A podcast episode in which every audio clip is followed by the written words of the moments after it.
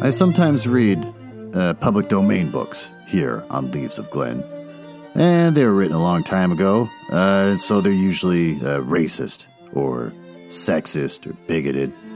Uh, but in there somewhere and all that is a, story, and that's why those stories are famous. Other times, I read uh, works from independent authors, and they're delightfully not racist, but they might have adult language or adult situations. So that's your warning, uh, but I'm sure you uh, are grown up enough to handle it. Don't write to me complaining. Well, what's new with me? Uh, eh, not a lot. Pretty boring. Uh, I had a four day weekend, uh, thanks to furlough. And uh, so I thought, oh boy, the stuff I'm going to do with my four day weekend. Boy, oh boy, am I excited. Uh, I was going to camp off today, being Monday, uh, my last day of uh, furlough or whatever for this week. And I thought, oh, and then my daughter is going to get her driver's test. Oh boy, is this going to be just what a weekend. And then I didn't do much with it. Um, I got together with Ben, my co host for the Book Boys, and we we're going to socially distance hang out on my deck, and then it started raining, so we had to move into my creepy garage. And so we spent uh, our evening out there and chatting, and that was nice. And then, uh, uh, that's kind of it. Then uh, I bought a treadmill, a portable one, that in theory you're supposed to be able to slide under your bed and or couch, but there's no way this thing would ever go under a bed or a couch. It's too fat. But I bought it with the intention of going out uh, today or yesterday and going to IKEA and buying a standing desk. Uh, one, preferably, you can raise and lower. And then that way, uh, I can continue my health kick because I've been dieting and walking uh, like 10 miles a day. Uh, usually, you know, hour and a half long walk twice a day, and that usually works out. But, you know, during the day at work, you shouldn't be doing that, so I was going to do it while working at my standing walking desk. And then, uh, I realized uh, IKEA's raised and lowered desks, they're expensive as hell. I already spent a lot of money on this stupid treadmill, so I'm to have to cobble together something. And I thought I'm a, I'm a genius, thoughtful man. I should be able to do this easily. And it'll be quaint and cute, and people will laugh, oh, look at that. But also, like, oh, it looks so good. Nope, that didn't work out. Uh, what I cobbled together is embarrassing. Uh, it's a table that's supposed to be for the kitchen. Uh, so it's kind of a little bit taller than a normal table, but not really. And then on top of that, I put this kind of low bookcase that I'm balancing my computer on. So it's embarrassing. I've even got my Wi Fi up there underneath the bookcase. It just looks bad. So that's gross. But that's the extent of uh, my time. I had to call my brother in law over and ask him to help me move furniture out to the garage because the furniture I have is so ridiculously large and heavy and old that uh, I realized at one point I can't do this myself. What the hell is happening to me? When do you reach a point in your life where you can't move furniture yourself? It's something I've always been able to do. So that was depressing. But while I was out taking a walk this morning, my daughter did text me to tell me that she passed her written driver's test, and uh, and oh, isn't that fun? Then she said I'm standing in line for two hours uh, to get my photo and fill out paperwork, and this sucks. Then I said, You with your mom? She said, Yes. I said, Why don't you pay your mom 10 bucks? Make her stand in line for you, and she could text you when you're up. It allows you to go outside and smoke cigarettes and text your friends. And that joke didn't go over very well. Well, with that, let's uh, dive into the next two chapters, 23 and 24, of The Adventures of Tom Sawyer.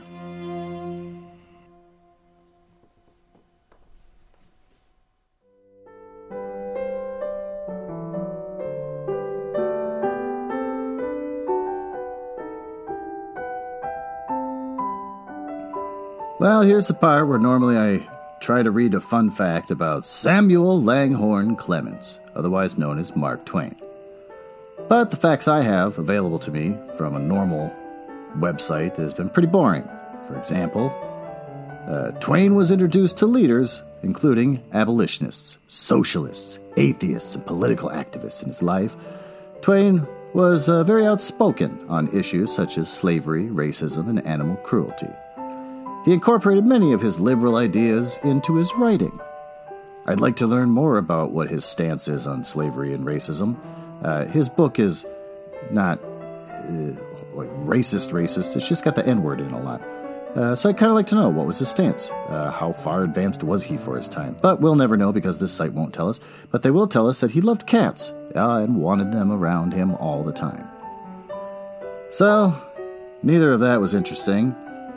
So I looked up uh, whatthefact.com about Jackie Onassis. Uh, number one, before marriage, following her graduation and prior to her marriage to John F. Kennedy. Jacqueline Kennedy was the, quote, inquiring camera girl uh, for the Washington Times Herald.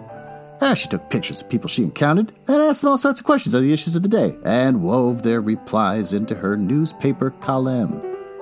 She also covered the 1953 coronation of Queen Elizabeth II. So, that was a little more interesting uh, and better written than what you normally see. So, with, uh, with that, let's dive into the next two chapters of The Adventures of Tom Sawyer.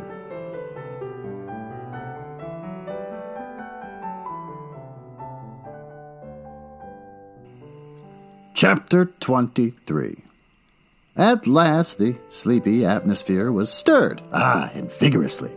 The murder trial, which I nearly forgot about, came on in the court. It became the absorbing topic of a village talk immediately. Tom could not get away from it. Every reference to the murder sent a, a shudder to his heart. For his troubled conscience and fears almost persuaded him. Uh, these remarks were put forth in his hearing as feelers. He did not see how he could be suspected of knowing anything about the murder, but still he could not be comfortable in the midst of this gossip. That kept him in a cold shiver all the time. He took Huck to a lonely place uh, to have a talk with him. It would be some relief to unseal his tongue for a little while, to divide his burden of distress with another sufferer. Moreover, he wanted to assure himself that Huck had remained mm, discreet. Ah, uh, Huck, have you ever told anybody about uh, that? Uh, about what? Oh, you know what. Oh, of course I haven't. Never a word? Never a solitary word, so help me. Hey, what makes you ask? Well, I was, uh, afeared. Why, Tom Sawyer? We wouldn't be alive two days if that got found out. You know that. Tom felt more uh, comfortable after a pause. Huck, uh, they couldn't anybody get you to tell, could they?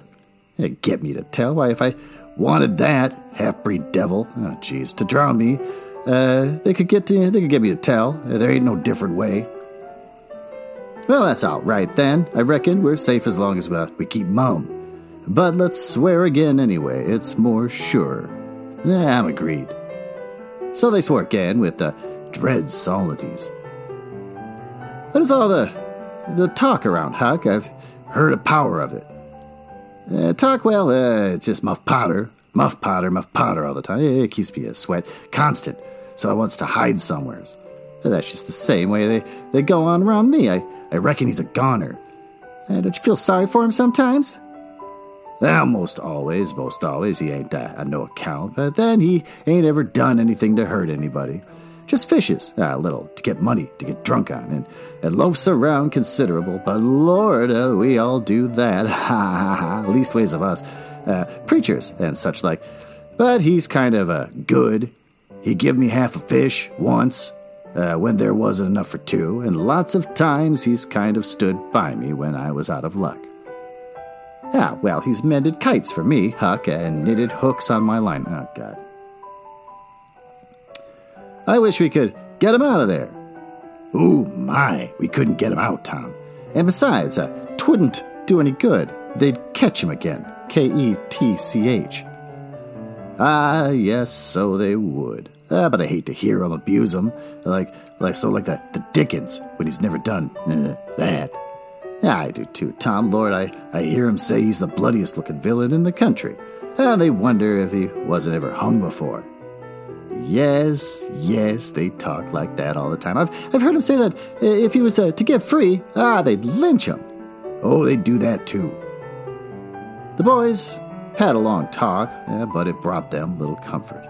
As the twilight drew on, they found themselves hanging about the neighborhood of the little isolated jail, perhaps with an undefined hope that something would happen uh, that might clear away their difficulties.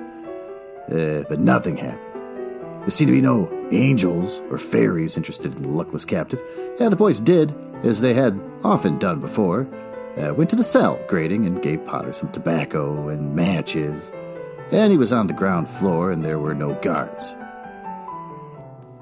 His gratitude for their gifts had always smote their consciences before. It uh, cut deeper than ever this time. Oh, they felt cowardly and treacherous to the last degree when, when Potter said, Ah, you've been mighty good to me, boys. Better than anybody else in this town, and I don't forget it. I don't. Often I says to myself, says I, I used to mend all the boys' kites and things, and show 'em where the good fishing places was, and befriended 'em uh, what I could, and now they've all forgot old Muff when he's in trouble. But Tom don't, and Huck don't. They don't forget him, says I, and I don't forget them. Well, boys, I done an awful thing. Drunk and crazy at the time. That's the only way I can account for it. And now I gotta swing for it. And it's right. Right and best, too, I reckon. Hope so, anyway. Well, we don't uh, talk about that. I don't want to make you feel bad. You befriended me. Uh, but what I like I want to say is, don't you ever get drunk. Then you won't ever get here. Stand a little further west, so that's it. It's a prime comfort to see the faces that's friendly when a body's in such a muck of trouble. And there don't come none here but yourn. Good, friendly faces. Good, friendly faces. Get up, get up on one another's backs. Ah, let me, let me touch 'em. That's it. Shake hands. You only come through the bars, and mine are too big. Little hands, ah, and weak. But they help Muff Power Potter a power, and they'd help him more if they could.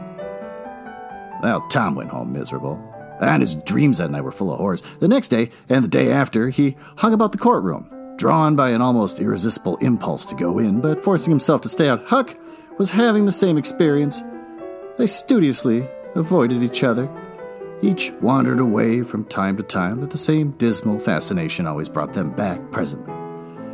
Tom kept his ears open when idlers sauntered out of the courtroom, but invariably heard distressing news. The toils were closing more and more relentlessly around poor Potter, and at the end of the second day, the village talk was to the effect that Injun Joe's evidence stood firm and unshaken, and that there was not the slightest question as to what the jury's verdict would be. Tom was out late that night and came to bed through the window. He was in a tremendous state of excitement. It was hours before he got to sleep. All the village flocked to the courthouse the next morning, for this was to be the great day. Both sexes were about equally represented in the packed audience. After a, a long wait, the jury filled in and took their places. Shortly afterward, Potter, pale and haggard, timid and hopeless, was brought in with chains upon him and seated where all the curious eyes could stare at him. No less conspicuous was Injun Joe, stolid as ever. There was another pause, and then the judge arrived and the sheriff proclaimed the opening of the court. The usual whisperings uh, among the lawyers, gathering together of papers followed, and details and accompanying delays worked up an atmosphere of preparation that was uh, as impressive ooh, as it was fascinating. Now a witness was called who testified that he found Muff Potter washing in the brook at uh, an early hour in the morning that the murder was discovered and that he immediately sneaked away. After some further questioning, the counsel for the prosecution said, uh, Take the witness. And the prisoner raised his eyes for a moment and dropped them again when his own counsel says, Nah, I got no questions to ask him. The next witness, yeah, proved the finding of the knife near the corpse. Counsel for the prosecution said, Take the witness. Nah, I got no questions to ask him, Potter's lawyer replied. A third witness swore that he had often seen the knife in Potter's possession. Take the witness. The counsel for Potter declined to question him. The faces of the audience began to betray annoyance. Did this attorney mean to throw away his client's life without an effort? Several witnesses deposed concerning Potter's guilty behavior. When he brought to the scene of the murder, they were allowed to leave the stand without being cross questioned. Every detail of the damaging circumstances that occurred in the graveyard upon that morning, which all present remembered so well, was brought out by credible witnesses. But none of them were cross examined by Potter's lawyer. Yeah, the perplexity and dissatisfaction of the House expressed itself in uh, murmurs uh, and provoked a reproof from the bench. Counsel for the prosecution now said, By the oaths of citizens whose simple word is above suspicion, we have fastened this awful crime beyond all possibility of question upon the unhappy prisoner at the bar. We rest our case here. Oh, a groan escaped from poor Potter, and he put his face in his hands and rocked his body softly to and fro, while the painful silence reigned in the courtroom. Many men were moved, many women's compositions testified itself in tears. Counsel for the defense rose and said, Your Honor, in our remarks at the opening of this trial, we foreshadowed our purpose to prove that our client did this fearful deed while under the influence of a blind and irresponsible delirium produced by drink. We have changed our mind. We shall not offer that plea. Then to the clerk, Call, ooh, Thomas Sawyer. Oh, a puzzled amazement, just like what you heard me say, awoke in every face in the house, not even the expecting Potters. Every eye fastened itself with uh, wondering interest upon Tom as he rose and took his place upon the stand. Oh, the boy looked wild enough, for he was badly scared. The oath was administered. Thomas Sawyer, where were you on the 17th of June, about the hour of midnight? Oh, Tom glanced at Injun Joe's iron face, and his tongue failed him. The audience listened, oh, breathless, but the words refused to come. After a few moments, however, the uh, Boy got a little of his strength back and managed to put enough of it into his voice to make part of the house hear. Eh, in the, in the graveyard. a little bit louder, please. Don't be afraid you were in the graveyard. A contemptuous smile flitted across Injun Joe's face. Were you anywhere near Horace Williams' grave? Eh, yes, sir. Yeah, speak up just a trifle louder. How near were you? As near as I am to you. Were you hidden or not? Oh, I was hid. Where? Behind the elms that's on the uh, edge of the grave. Injun Joe gave a barely perceptible start. Anyone with you? Uh, yes, sir. I went there with Dash. Wait, wait a moment. Never mind mentioning your companion's name. We will produce him at the proper time. Did you carry anything there with you? Tom hesitated and looked confused. Uh, speak out, my boy. Uh, don't be diffident. The truth is always respectable. What did you take there? Uh, only a, a, a dead cat. There's a ripple of mirth, which the court checked. We will produce the skeleton of that cat. Now, my boy, uh, tell us everything that occurred. Uh, tell it in your own way. Don't skip anything. Don't be afraid. Tom began hesitatingly at first, but he, as he warmed to the subject, his words flowed more and more easily. In a little while, every sound ceased but his own voice. Every eye fixed itself upon him with parted lips and bated breath. Oh, the audience hung upon his words, taking no note of time, wrapped in the ghastly fascinations of the tale. The strain went on. A pent emotion reached its climax, and, and the boy said, And as the doctor ah, fetched the board around the and Muff Potter fell, Injun Joe jumped with the knife and Crash! Quick as lightning, the half breed sprang for the window, tore his way through all the opposers, and was gone. Well, that was exciting. Thank God I'm reading chapter 24. Tom was a glittering hero once more, the pet of the old, the envy of the young. Oh, his name even went into immortal print, for the village paper magnified him. There was some that believed that he would be president, yet if he escaped hanging as usual, fickle, unreasoning world took Muff Potter into its bosom and fondled him as lavishly as it abused him before. But that sort of conduct is to the world's credit, therefore it is not well to find fault with it. Tom's days were days of splendor and exaltation to him. Ah, but his nights were seasons of horror. Injun Joe infested all his dreams, and always with doom in his eye. Hardly any temptation could persuade the boy to stir abroad after nightfall. Yeah, poor Huck was in the same state of wretchedness and terror, for Tom had told the whole story to the lawyer the night before the great day of the trial, and Huck was sore afraid that his share in the business might leak out yet, notwithstanding Injun Joe's flight had saved him the suffering of testif- testifying in court. The poor fellow had got the attorney to promise secrecy. Yeah, but what of it? Since Tom's harassed conscience had managed to drive him to the lawyer's house by night and wring a dead tale from his lips that had been sealed with the dismalest and most formidable of oaths.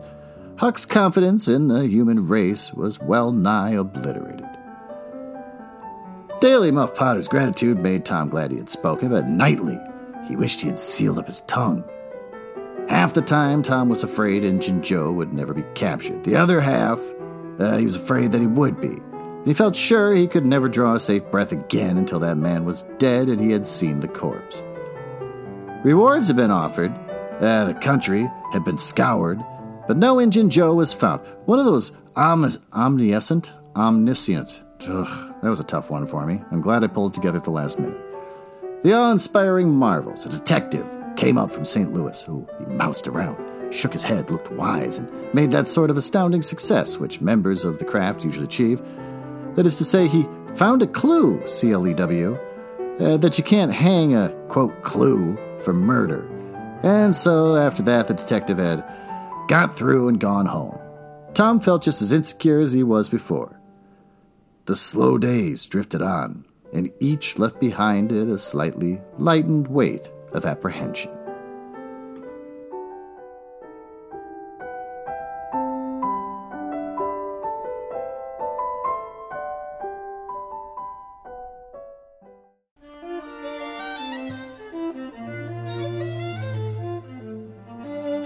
Short and punchy, short and punchy. And what a cliffhanger.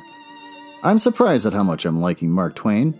Uh, I only read it when I was a kid, and so I didn't really have any, didn't form any decent opinions about his writing. But I'm enjoying it a lot more. I feel like I should dredge up what his stances were on uh, racism and hope that he redeems himself for the excessive use of the N word, which I know, I know was of its time considered uh, not as offensive as it is now, but still, it's annoying to read. Um, what do we learn? We learn that uh, Tom Sawyer has a conscience, so he finally does the right thing, out of guilt and everything else. And Huck Finn's just a racist jerk, but he gets dragged into it against his will. Uh, and when he does the right thing, oh, Injun Joe takes off running. So that was, uh, now he's out there, and he's a dangerous element. So that's carrying through. I'm glad we didn't lose the narrative of the murder or anything along those lines. Uh, my daughter said that she remembers reading this and thought it was tough to read. Kind of like when you sit down to read Edgar Allan Poe. Like the, the way, the, the words he uses. Boy, am I having a tough night tonight. Uh, his lexicon. There, I sound fancy again. He, uh, it can be a little difficult to read sometimes to follow along. I tend to zone out. And so she was saying the same thing about this, and I was thinking that's weird because it seems so easy to read. But maybe my tolerance is uh, different because I have read so much classic literature, which, like Lord Byron, uh, can be very difficult and annoying. But I'm turning out to like this a lot. So, uh, how do I tie this into what I said before? With working out and making embarrassing working desks for my treadmill. Uh, perseverance. Perseverance in, in doing the right thing. Now that's what we're going to go away with. Uh, ben and I still aren't going to be recording a, an episode soon. We're going to be reading uh, Fifty Shades of Grey, which is something we're both not looking forward to, and we just need a damn break. So, uh, I'm going to be kicking out more episodes of this to wrap this turd up because uh, summertime is almost ending. Uh, I can tell because Target is selling uh, pumpkin flavored coffee again, which, like the little moron that I am, I snapped right up right away. oh boy, have I been loving it. So, autumn is in the air, and I gotta wrap this story up because it's not very uh, fall feeling. There's not a lot of back to, well, I don't know. Okay, well, with that, thanks for listening, and I will talk to you later this week.